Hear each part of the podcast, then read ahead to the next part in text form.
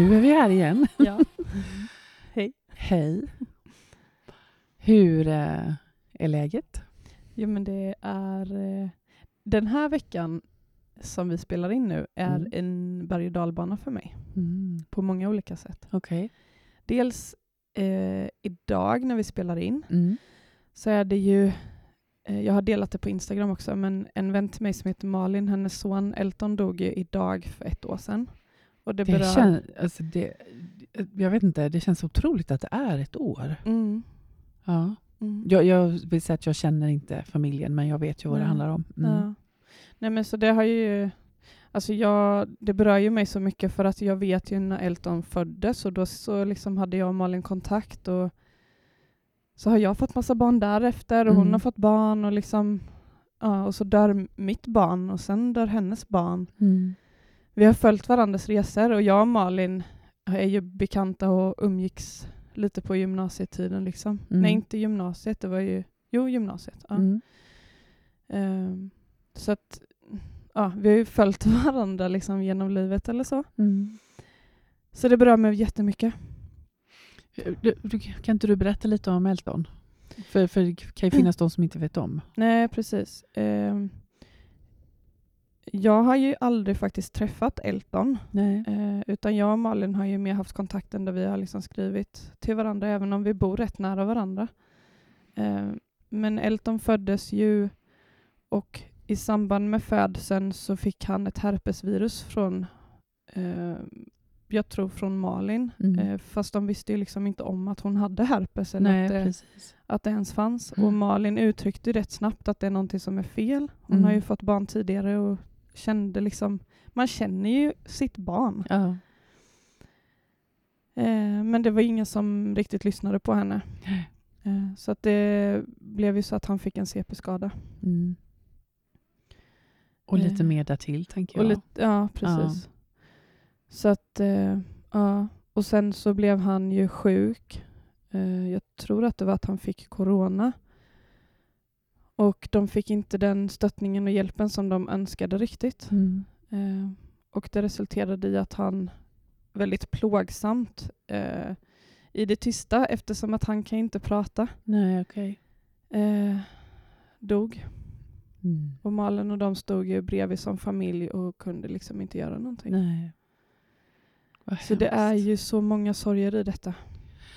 Ja, absolut. Och jag kan ju också känna igen mig i, i den här delen i att man känner liksom att någon annan bär både ansvaret och makten i om ens barn ska leva eller dö. Mm, mm. Ehm, och de är ju också i, liksom i...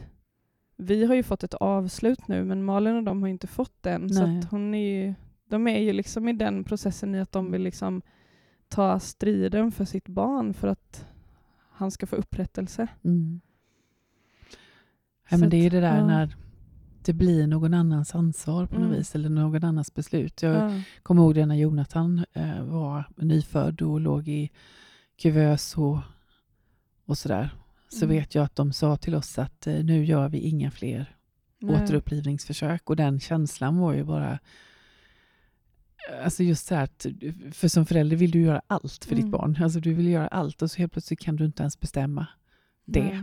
Mm. Nej, och det har ju Malin berättat många gånger och jag vet också andra familjer som har barn med olika funktionsnedsättningar eller skador eller så Mm. som att det är just det att de är så lågt prioriterade verkar det som. Mm. Eh, och inte riktigt kanske att man får den hjälpen eller att man blir hörd som förälder. Så, Mm. så att det är en evig kamp Mm. vad jag förstår det som. Det, det behöver jag ju dock säga att det har jag ju aldrig riktigt upplevt Nej. i, i vården. Liksom, när det Mm. gäller Jonathan, att han har varit eh, lägre prioriterad. Det har jag faktiskt aldrig Nej, det har jag faktiskt aldrig upplevt. Jag har alltid känt att han verkligen har fått top notch hjälp liksom, med, väldigt bra läkare och jag har alltid känt att jag blivit lyssnad på. Mm. Det har ju mer varit det andra som jag har berättat om. Ja. Alltså det kommunala om man Ja, säger. Där har jag känt det, men inte inom vården. Nej. Jag kommer, jag kommer ihåg en gång han, att troligtvis eh, krampade han och ramlade framstupa. Det här var ju väldigt, väldigt, väldigt många år sedan. Mm. Ramlade framstupa mot eh, köksbordet hemma. Och så, och så liksom föll han baklänges så här, och vi bara såg att det blödde i munnen på honom. Liksom, Mm. så här. Och jag fick panik först och trodde att han hade bitit sig i tungan. Eller, du vet, så, här. så vi började gräva i munnen och då hade ena framtanden liksom åkt ut med rot och allt. Så han hade väl landat på bordet. Vi Åh. såg det på bordet sen att det var liksom bitmärke. Så, så, Mm. och så tanden hade bara lossnat. Ja, det var jätteläskigt. Men det jag skulle komma till var i alla fall att då ringde jag ju sen dagen efter eller någonting till tandläkare och sådär. Så vi fick komma till eh, specialisttandvård i Jönköping, kommer jag ihåg. Och det var två stycken män som var specialister på detta och kom in och de tittade och grejade sådär. Och jag vet att de sa till mig så här, nej men absolut, vi kan fixa det här. Vi kan sätta dit en ny tand och liksom sådär om du vill. Eh, och jag kommer ihåg att just då kändes det så fint att, liksom, för egentligen kanske det inte spelar någon roll för honom sådär. Men de, det var inte snack om att de inte skulle prioritera att göra det. Det kändes bra. Men då sa de också att eh, det kommer innebära flera operationer och han kommer ha väldigt ont. Och då sa jag, nej men då, då struntar vi i det. Så. Och då vet jag, de klappade mig på axeln sa de, klok mamma. Det syns inte så mycket på honom förutom när han gapskrattar för då ser man att han har bara en framtand. Men vi Ja. brukar skoja och säga att han är som en hockeyspelare. Mm, då blir han glad va? Ja, Ja. precis. Ja. Nej, men så Ja. det har jag faktiskt aldrig riktigt känt. Nej, och jag tänker att det är väl så att eh, vad jag har förstått det som, och nu, jag kan ju ingenting om detta, det är inte Mm. den världen som jag har liksom rört mig i alls, men det är väl också beroende på vilka typer av skador som finns. Mm. Och Elton hade just eh, att väldigt mycket av hans hjärna inte eh, liksom levde eller så, så ja, då har han, då har han rankat som att han inte riktigt är värdig kanske att Mm. fortsätta sitt liv. Mm. Men så att det, det berör mig jättemycket den här veckan. Jag har liksom eh, gjort lite insamling och hjälpt dem med fina blommor till graven och, Mm. så att de kunde köpa mat idag utan att behöva laga och liksom sånt. Eh, och sen imorgon så är det min pappas födelsedag Oj. och det är jobbigt tycker jag. Ja. Vi har aldrig, alltså, så föde, för mig är födelsedag jätteviktigt, Mm. men det är inte så att, att liksom vi firar stort och brett liksom Nej. så, alltså sen innan, men nu, nu är det ju, ja, det är en annan situation nu. ja, verkligen. Jag tycker det är jobbigt. Mm. Ehm, och sen på fredag då, då är det fem år sedan som jag och Erik träffades första gången. Mm. Och det är också en så här speciell dag liksom. Ja, Så det är högt och lågt den här veckan. mycket, och, mycket dagar. Ja, väldigt mycket Ja. dagar. Mm. Ehm, ja. Du pratar ganska ofta om din pappa, Mm. Helena. ja. Jag saknar honom jättemycket. Mm. Jag börjar typ gråta nu när jag säger det. Mm. Det är jättejobbigt. Mm.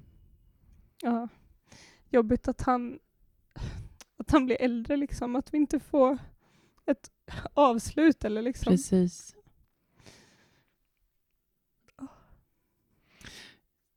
Exakt. Jag har ju också en pappa. Ja. Mm. Han är 83 och det har varit lite, lite knöligt med honom den senaste veckan eller sista veckan, en och en halv veckan har det varit. Han har varit inne på sjukhus och sådär. Så det hade jag ju varit ledsen om inte jag hade fått med om, så jag, jag kan tänka mig, mig det. Mm. Mm. Han är hemma nu med mamma och sådär, men det, är- det, det är mycket, ja, mycket tankar, mycket reflektioner kring ens föräldrar när de blir äldre och vad livet är och hur det kan sluta och Ja. Faktiskt. Mm. Det, för jag sa ju det förra, förra avsnittet var ju Linda, men avsnittet innan det att just det här med att prata, ha något avsnitt framåt våren, så här, just Mm. om, om äldre också, alltså sorgen över livet någonstans. Mm. Eh, sorgen över livet och sorgen över att livet är slut. Alltså inte, inte då döden nödvändigtvis på det viset, men att livet som vi hade det också tar slut för att ta en annan form. Det är som jag brukar prata om ibland, om att sorg är som Barbapappa. Liksom. Den, den, är- är det någon som vet vad Barbapappa är, tänker jag nu för tiden. ja, jag Ja. tror det. Men Barbapappa, alltså att man, den ändrar form och den ändrar färg och så beroende på hur den är. Och det är ju också en sorg över det livet vi hade som vi inte kan ha längre på grund av ålderdom och liksom sjukdomar och sådär. Pratade min mamma om det idag, just det där som vi pratade om något avsnitt i, i höstas där om det här väntesorg. Pratade jag med mamma om det är också en sorg att liksom leva tillsammans med en person som man kanske tänker sig inte kommer leva så länge till. Eh, det är också tufft. Mm. Mm. Men jag tänker, hur, hur mår du? Nej, men alltså jag, alltså när jag säger att jag mår bra så, så, så gör jag nog det ändå. Alltså jag har liksom en fin relation med pappa. Jag har liksom, nu vill jag betona att han ligger inte på dödsbädden Nej. än. Så ifall någon av mina nära och kära hör detta så är det inte så, men han har varit risig. Nej, men jag har en fin relation med pappa. Jag, jag känner inte att jag behöver säga någonting som, som behövs säga. Jag känner att jag har sagt det jag behöver säga. Ehm. Sen är det, det, är, alltså det är också lite så att allt det här med sorgbearbetningen, de här tio och ett halvt åren som, vi, som jag har jobbat och allt man gjort, det hjälper ju faktiskt lite. Man har ju lite med sig i ryggsäcken faktiskt när det krisar. Så är det ju. Ja, jag kan känna det i vissa delar åtminstone. Jo men, jo, men det får ju inte låta kaxigt som att man Nej. inte... För det, för det är ju inte så att går... Det, det är inte så, liksom. Så missförstå nu, kära någon, inte någon mig, att jag tror att man klarar igenom sig kriser och sorger lättare. Det, för det tror jag inte man gör, för man kommer, jag kommer också krascha. Men det, det är på ett annat sätt. Liksom. Ja, men det man kan känna är ju att eh, kraschandet, eller när man hamnar i- i den mer liksom, aktiva sorgen, inte blir så lång... Eller den, den blir aktiv en kortare period Mm. och sen kan man liksom hämta hem igen Mm. på ett annat sätt än vad man kunde innan. Ja, Så. Mm. Men också det här att se alltså, glädjen och tacksamheten Mm. som är precis bredvid. Ja. Den får vi aldrig glömma heller. Nej. Eh, Det är viktigt. Mm. Mm. Ja. Men jag tänker eh, om vi ska, för, för nu, vill, eller nu förklarade du ju lite mer vad det är vi faktiskt menar. Mm. Vi har ju fått eh, en fråga, Mm. eh, eller en fråga vet jag inte, men vi fick ett DM i alla fall. Ja, precis. Eh, där personen som skrev hon har upplevt åtminstone att vi är emot medicinering. Mm. Jag tror till och med han skrev, om du lyssnar nu, du som skrev, så kanske jag inte citerar helt rätt, men jag, jag tror att, att hon skrev att hon upplever att vi är motståndare, Ja. alltså hennes motståndare Ja, för att hon precis. har eh, ätit medicin och kanske äter medicin. Mm. Det vill vi gärna säga någonting om, eller hur? Ja. Och, för det är vi absolut inte. Nej, verkligen inte. Nej. Alltså medicinering är ju, det är ju jättebra och det är viktigt att det finns. Ja. När vi pratar, eller framförallt när jag pratar, för det är nog kanske jag som mest har pratat om att jag inte tycker om medicinering. Men Mm. det är ju för att jag har ingen psykisk liksom, sjukdom i grunden eller Nej. liksom sådana saker. Jag, när jag drabbades av liksom, sorgen över att Isolde dog så var det ju sorg för Mm. mig. Men problemet som blev var ju att läkarna tog det som att jag var deprimerad, men Ja. jag kände ju aldrig att jag kunde Nej. identifiera mig med det, för jag Mm. var ju inte det innan och jag Nej. har inte varit det heller tidigare. Nej. Så det är ju det är ju liksom när, om jag har uttryckt mig fel, Mm. eh, eller inte fel ska jag inte säga, för det är så jag uttryckt mig, men, men det, jag, det jag gör är ju att jag utgår ifrån mitt egna, Precis. eh, inte hur det har varit för alla andra. Nej. Och, det kan ju, och, det, och jag kan känna en tacksamhet över att hon har skrivit till oss. Ja, För att, för att vi, det behöver vi också, för det ju, kan ju Mm. bli lätt att när vi sitter så här och pratar så, så låter saker och ting lite så här som att vi drar, liksom, jobbar med väldigt grova penslar och generaliserar Mm. och, och kör klyschor så. Och det, så det, det är bra att ni säger till, för då vet vi. ja. Men absolut inte mot medicin. Alltså, den, Vi är ju väldigt ödmjuka liksom mot alla olika delar. Det är därför vi nu vill ha teman där vi kan liksom belysa olika sätt att få hjälp, exempelvis med sorgen, Mm. eller belysa sorgen från olika vinklar, och Ja, ja, men liksom alla de delarna. precis. Eh, Jag tänker jag la ut på vår Instagram-sida då, la jag ut hälsokorset. mm, Och såg det, och det är ganska sådär typiskt om man, om man tar dig som exempel där. Mm. när du kommer till läkaren, alltså om man tittar på axeln sjuk och frisk och sen har man nästa axel där man pratar om må bra och må dåligt. Ja. Du var ju inte sjuk. Nej, precis. Alltså du var ju inte sjuk, utan men du mådde fruktansvärt dåligt för Mm. att Isolde hade dött. Så det, men, men sen om man är sjuk och mår dåligt, då kan man ju behöva annan hjälp. Då är det ju inte säkert att bara sorgbearbetning hjälper, utan då är det ju annan hjälp man behöver. Ja. Men det, det är bra det där, hälsokorset, jag gillar det. ja, det är Mm. jättebra. Det brukar vi ha när vi föreläser också. Precis. Och jag har ju bara fått glida in på det där hälsokostet. Det är ju det är du som kan det bättre. Ja, nej, men det, jag, tror- jag tror att det är ganska vedertaget så. Mm. så, så ja, men det, det är bra. Mm. Jag har varit och, och föreläst idag, det var jätteroligt. Jag har, varit, eh, jag har fått ett handledningsuppdrag på eh, ett vårdhem kan man säga. Ehm, och då bestämde upp min uppdragsgivare att, att jag, vi skulle kicka igång hela den här handle, handledningsprocessen med att jag skulle komma och föreläsa lite så att de fick känna lite på mig. Och så, så då pratade vi bland annat hälsokors och lite arbetsmiljö och arbetsglädje och mina spridningshjul och lite så. Det var jätteroligt. Kul. Jättekul. Ja, men det är ju inte varje dag man får applåder när man går ut på jobbet. Vad roligt. Ja, det är Ja. roligt. Nej, men det var väldigt roligt. Mm. Jag tycker du strålar idag. Ja, men jag mår ju mycket, mycket, mycket Ja. bättre fysiskt också. Jag har ju verkligen boostat mig med det här bra kost och det som, Mm. som Linda pratade om förra Ja. gången. Mm. Jag, har ju, jag blev jätteinspirerad av Linda. Eh, och jag var ju tidigare på det här eh, eventet med olika grötor och Ja, grejer. Eh, så att jag har, jag var på en invigning förra, förra veckan Mm. eh, hos en tjej som eh, har en blomaffär och även keramikstudio kan man säga. Eh, så jag köpte mig en, två stycken jättefina koppar. Mm. En som är liksom för te i Mm. påse. Eh, och sen köpte jag mig en kopp som hade en väldigt bra form eh, när man gillar att dricka matcha-te. Mm. För då behöver man en speciell eh, bambuvisp och så Okej. vispar man runt. Så. Och matcha-te, jag kan absolut ingenting om det. Inte jag heller. Men det är grönt eh, och det innehåller en mängd olika bra, Ja. alltså främ, främjande grejer för kroppen. Mm. Liksom. Eh, och jag höll på mycket med sånt förr. mm.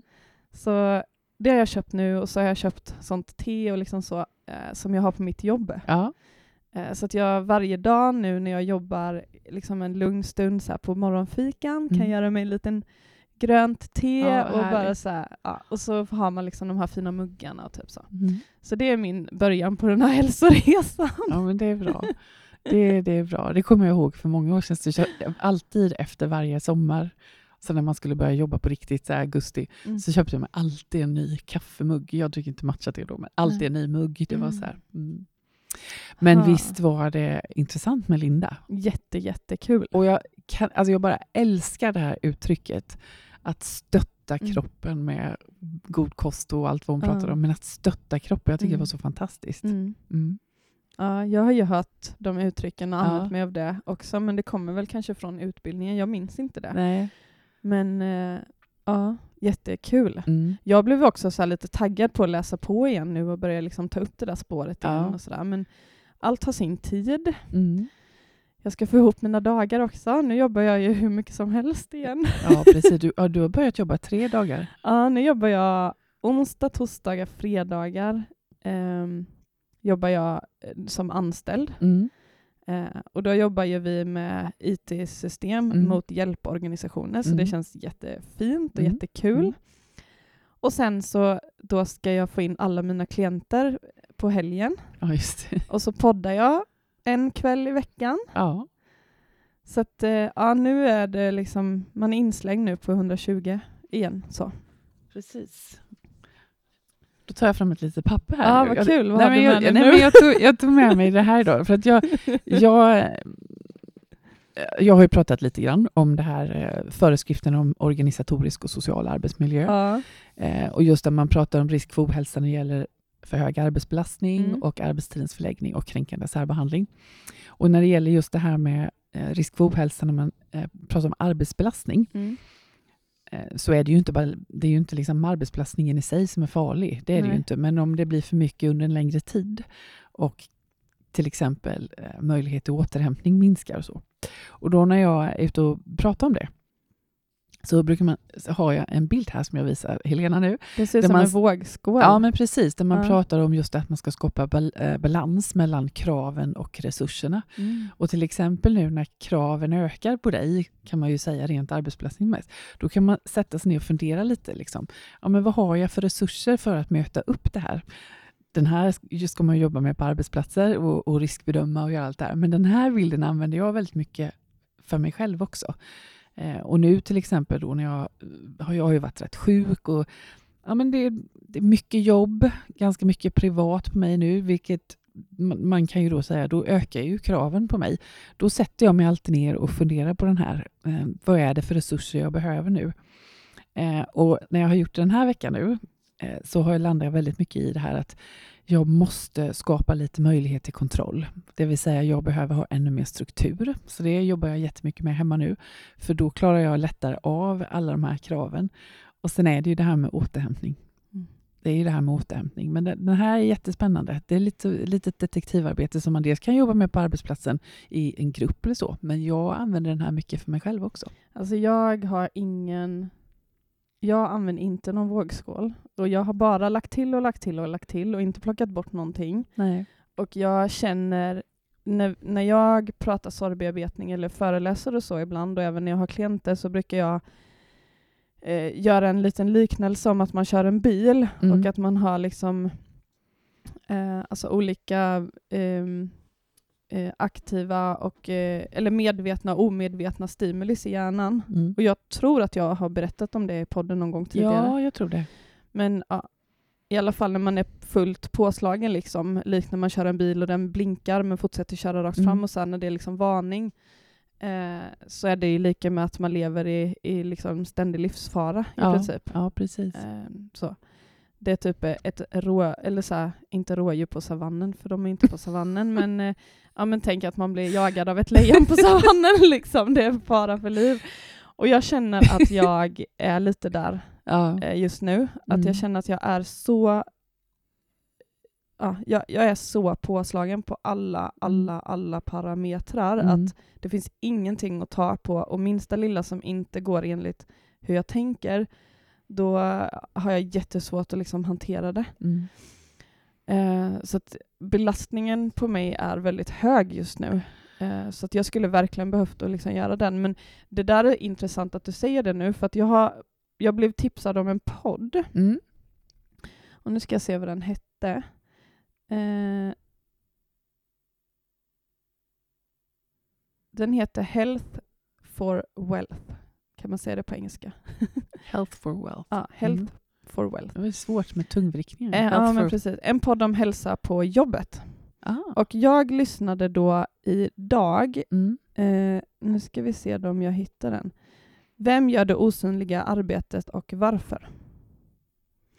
Och då hade de med, nu har jag inte förberett det här innan så jag hoppas verkligen att jag kan ta fram det här nu, men de hade i alla fall med en kvinna i, den här, i det här avsnittet och hon har ju då eh, också gett ut en bok och hon pratar mycket om jämställdhet och sådana saker. Vi kan länka till det här sen. Mm. Men hon har gett ut, eller hon har gett ut en bok eh, som heter just då Vem gör det osynliga arbetet, tror jag Ja, det, det. eller ja, något sånt. Och de pratade jättemycket om det här ehm, att mycket ansvar hamnar på kvinnan. Mm. Och de pratar både på arbetsplatsen men också i hemmet. Eh, allt det här osynliga arbetet Mm. som man aldrig liksom får antingen betalt för på arbetsplatsen eller som man också liksom blir ehm, bekräftad i i Mm. hemmet. Mm. Eh, och då kan det vara exempelvis eh, eh, som att eh, i ett exempel då att eh, eh, en man ska försöka sätta på diskmaskinen eh, men han trycker på fel knapp och, och kvinnan frågar liksom så här, men vet du inte vilken knapp du trycker på? Eller så här, har du aldrig satt, i, satt på diskmaskinen? Och de kanske har bott ihop i två månader och Mm. han säger, "Nej, jag har gjort det en gång. Mm. Så att på två månader så har han alltså bara en gång satt på diskmaskinen. Ja. Medan de kör den en gång till varannan dag kan man Mm. väl säga. Mm. Det där osynliga arbetet liksom hela tiden. Eller som på arbetsplatsen, vem det är som alltid vattnar blommorna eller som fixar med kaffet eller som plockar undan eh, kaffekopparna som någon har glömt bort eller alla sådana saker som förväntas att man ska göra eller man har ett möte där chefen frågar kan någon ta anteckningar Mm. Och så sitter alla och gör allt annat. Ja, och så hamnar det alltid på, på liksom samma person och oftast Mm. då en kvinna. Och så använder man eh, formen av att så här, men du gjorde det så bra sist, eller du är så duktig på det. Mm. Så att man liksom använder att ge beröm hela tiden. Mm. Eh, Och om man då tackar nej, då blir man liksom inte omtyckt på arbetsplatsen. Och samma Mm. sak det här att, att de flesta männen till exempel inte tar ut så mycket pappadagar Mm. eh, som kvinnor gör. Eh, och att om en kvinna inte är hemma minst ett år till ett och ett halvt så blir man liksom rankad som en dålig mamma. Medan en pappa är liksom, blir aldrig ifrågasatt Mm. eh, för en sån sak och sådana saker. Så det pratar de i detta avsnittet om. Och Ja. det var ett jättenyttigt avsnitt, Mm. jätte, jättebra. Mm. Man får väldigt mycket liksom, tankeställare. Mm.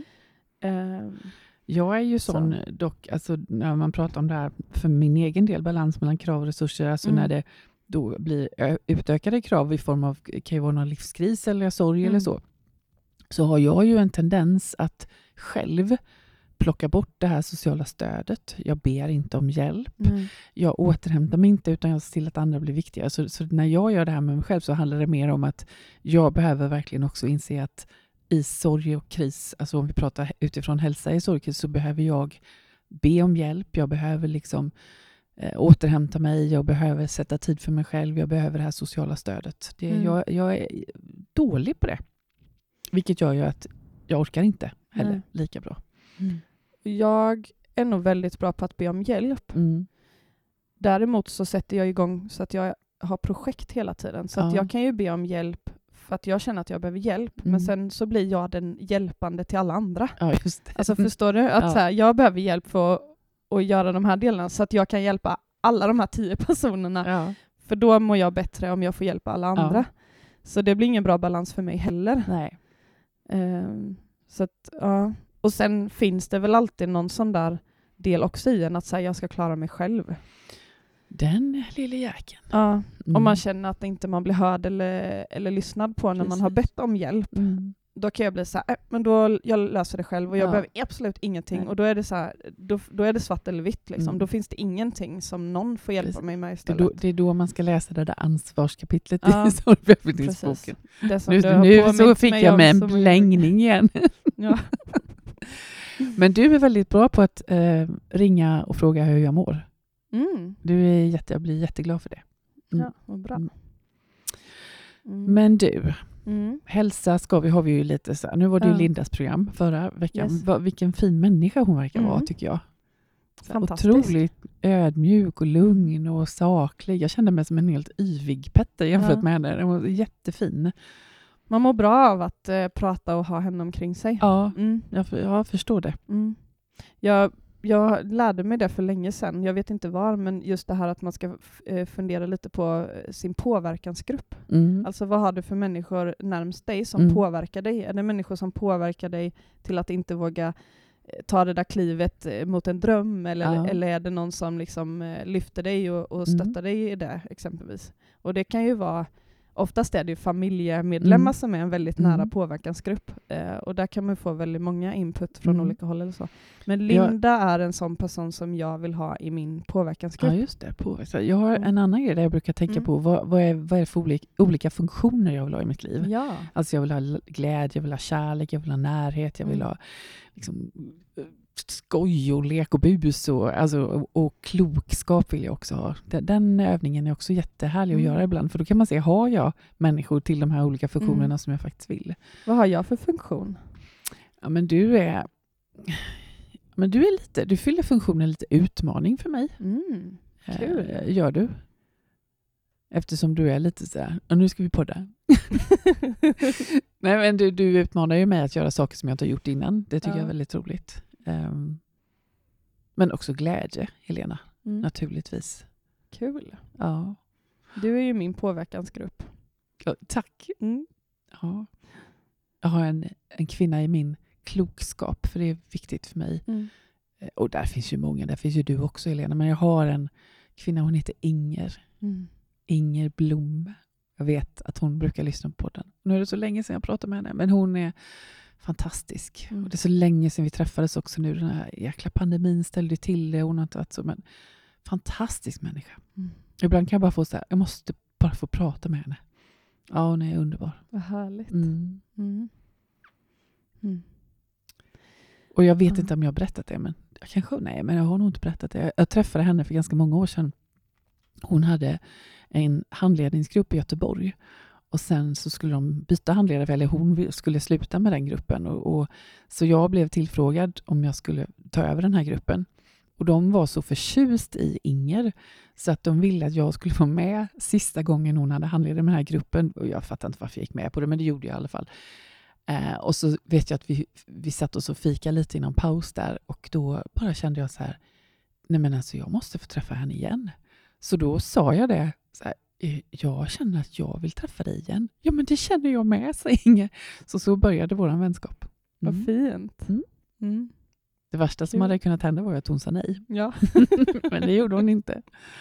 Nej. Ja, nej men Linda igen. Ja. Jättefint. Mm. Mm. Det, det, det slår mig lite nu alltså, vad vi kommer lära oss mycket Jag under våren. vet. Och det är kul att vi liksom bryter av med avsnitt så att du och Mm. jag sitter och pratar, men vi kommer ju få lära oss jättemycket. Och vet du, du och jag har inte pratat så mycket om eh, saker som sker i podden, men jag brukar ju berätta saker Ja, här. precis. Det är bra. Du, Men jag har några riktigt intressanta gäster på gång alltså. Eller de har Mm. alla tackat ja. ja, okej. Jag har bara inte berättat det för dig. Nej, Så att, eh, ja. jag har en person, eller jag har två, ett par mm, eh, som är jätteduktiga på ekonomi. mm, Så att vi ska kunna ha ett avsnitt där vi pratar ekonomi kopplat till sorg ja, just det. och hur vi kan liksom stärka upp den Mm. när vi inte har några medel eller när vi Ja. liksom inte mår bra. Mm. Så det är ett avsnitt. Också hur ekonomin kan drabbas Ja, när vi absolut. drabbas av sorg. Ja. Och sen har jag också ett avsnitt, och det är inte liksom spikat riktigt lika mycket. Alltså, personen har sagt ja och så, vi ska Mm. ha ett, eh, ett eh, Zoom-möte där vi liksom pratar igenom lite Mm. mer. Men hon eh, har eh, mist eh, sin sambo och de hade ett barn ihop. Och hon har ju, precis som så många andra, eh, upptäckt liksom hur dåligt bli, bemött man blir Mm. av olika distanser. Eh, och prata lite om vad är det för stöd man faktiskt behöver när man blir drabbad av sorg och vad är det som saknas och hur Mm. kan vi ja, men så här, hur kan vi liksom bara så här, ta upp det ämnet, lyfta det Mm. och hon, hon vill väldigt mycket göra någonting åt detta. Ja. Hon vill skapa olika saker. Mm. Eh, och jag kände så mycket igen mig när jag läste Mm. ett inlägg hon hade gjort i, i en jättestor liksom, eh, grupp som jag också är med i. Mm. Eh, så kände jag så mycket igen mig i att så här, jag startade ju upp eh, olika projekt och sådana saker och så tog ju mina pengar slut. Liksom Mm. så. Men eh, jag kände igen mig så mycket i det Mm. eh, och hur man liksom vill göra det förenklat för att omgivningen ska kunna hjälpa till och gå in och stötta och, och Mm. liksom sådana saker. Så det kan bli ett riktigt spännande avsnitt i att se spännande. liksom, Jag just det här ju- med bemötandet. Ja. För det är den enda frågan, alltså det är den frågan jag får hela tiden. Mm.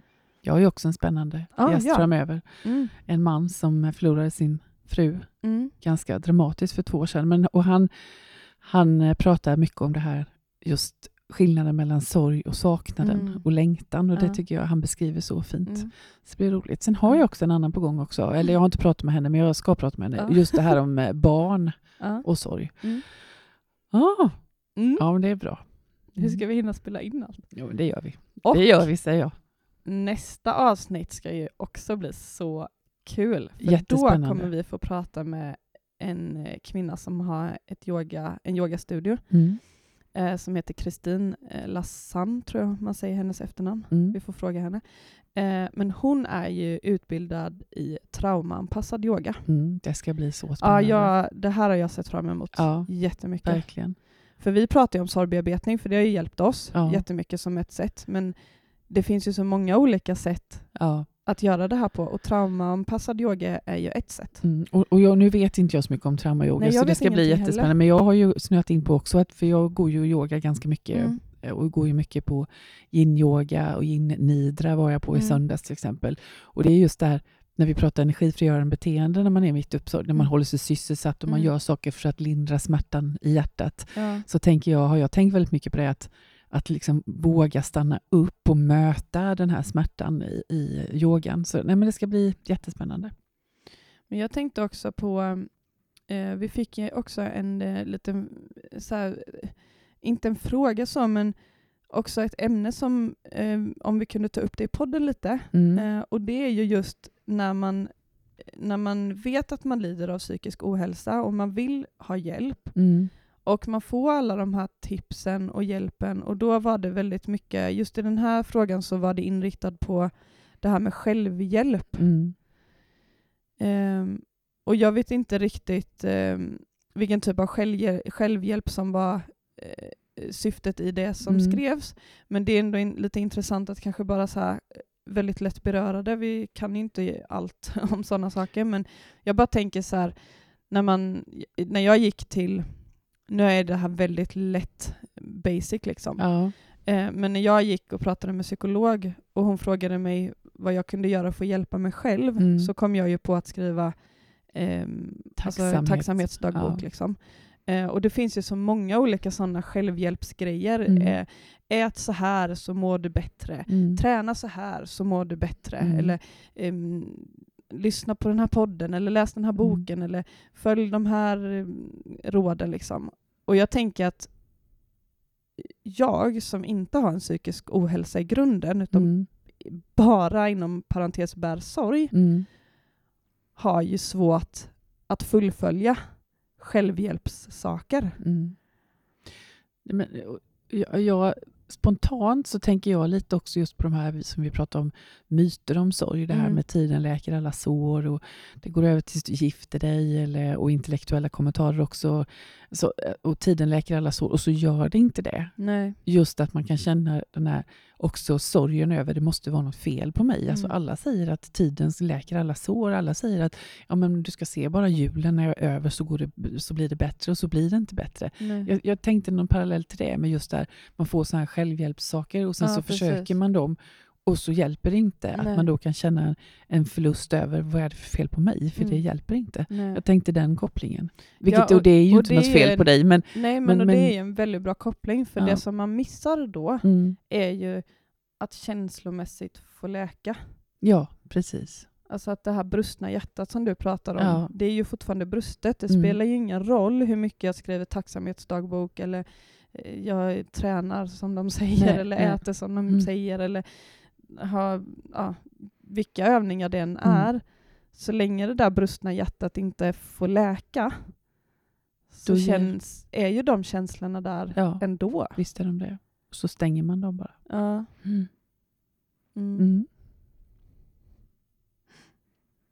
ja. Ska vi avsluta så? Jag tycker vi gör det. Mm. Och så ser vi fram emot eh, trauma-yoga-inspelningen. Ja, det ska bli jättekul. Mm. Mm. Jag tänker också att jag vill säga tack för att ni lyssnar. Det alltså, vi har haft så många lyssningar. Jag trodde nästan inte att vi skulle uppnå lika mycket som vi hade innan. Nej. Eh, men det har vi ju gjort och meddat till. Så Mm. det märks ju att människor har saknat podden. Eh, men också att fler har hittat hit. Ja, precis. Det är jättekul. Ja. Och det kommer ju också fram folk på stan Ja. och säger vilken bra podd och så. Det är ju fantastiskt Mm. roligt. Ehm, jag trodde aldrig det. Men det är roligt, för då är det det vi pratar om berör. Mm. Mm. ja, verkligen. Mm. Tack så mycket. Tack så mycket. Hej då. Hej då.